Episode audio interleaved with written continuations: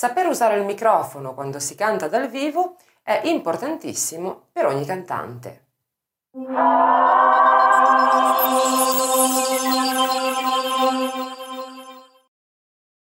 Questo è un microfono dinamico, è il tipo di microfono che normalmente si trova su un palco in quasi tutte le circostanze, che siano concerti, che sia un karaoke, che sia il piano bar, è quello utilizzato appunto nelle situazioni live, nelle situazioni dal vivo. Ed è molto importante saperlo usare nella maniera corretta ed evitare alcuni piccoli errori piuttosto comuni quando per la prima volta si canta utilizzando un microfono. Per prima cosa, come si tiene il microfono? Il microfono, se si tiene in mano naturalmente, va tenuto sul corpo, quindi sull'asta del microfono, in questo modo, evitando di coprire con le mani la capsula, che è la parte superiore. Per quale ragione? Perché se si copre con la mano la capsula si falsa il suono della voce, quindi eh, il, il suono viene percepito dal microfono in maniera sbagliata, distorta, in genere con un effetto di inscatolamento. Quindi a meno che non si voglia effettivamente utilizzare questo tipo di effetto eh, durante una canzone, è sempre bene tenere appunto il microfono ben ehm, impugnato nella parte, nel corpo, nella parte appunto lunga. Un altro errore abbastanza comune è quello di direzionare il microfono verso il basso o ancora peggio verso il monitor di palco.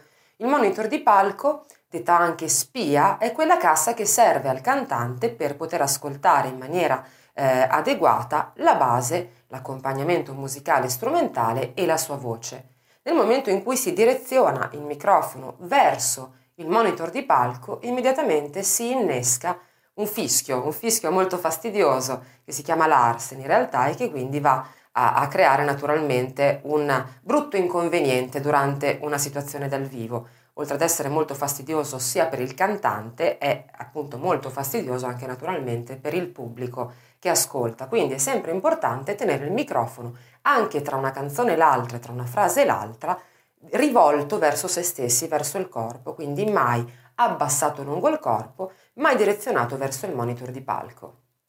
Attenzione quando si tiene il microfono a stare eh, cauti con i colpetti dati con le dita proprio sul corpo del microfono. È un'abitudine che molti cantanti hanno, anche molto famosi. Il problema, soprattutto se si hanno degli anelli banalmente alle dita, è che questi colpetti dati sul microfono rientrino proprio nell'ascolto e quindi è sempre bene stare attenti, prestare attenzione, quindi cercare di tenere sì il ritmo, però in maniera molto delicata e evitando eventualmente appunto di portare anelli o comunque accessori in metallo sulle mani, sulle dita che, che vadano poi a colpire proprio la, il corpo del microfono e quindi a rientrare nell'ascolto.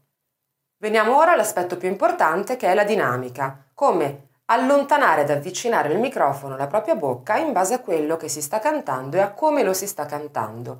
La regola in realtà è molto semplice. Quando si canta con un tono di voce normale, chiamiamolo così, la distanza del microfono dalla bocca dovrebbe essere di 2 o 3 centimetri. Se si canta molto piano come volume, come dinamica, il microfono dovrebbe quasi sfiorare le labbra o addirittura sfiorarle. Più il volume della propria voce invece aumenta, quindi più aumenta la dinamica, più il microfono va distanziato. In questo modo si evitano picchi sulle note eh, emesse in maniera più potente e si evita anche di non avere la possibilità di udire, di sentire chiaramente le note invece cantate ad un volume più basso.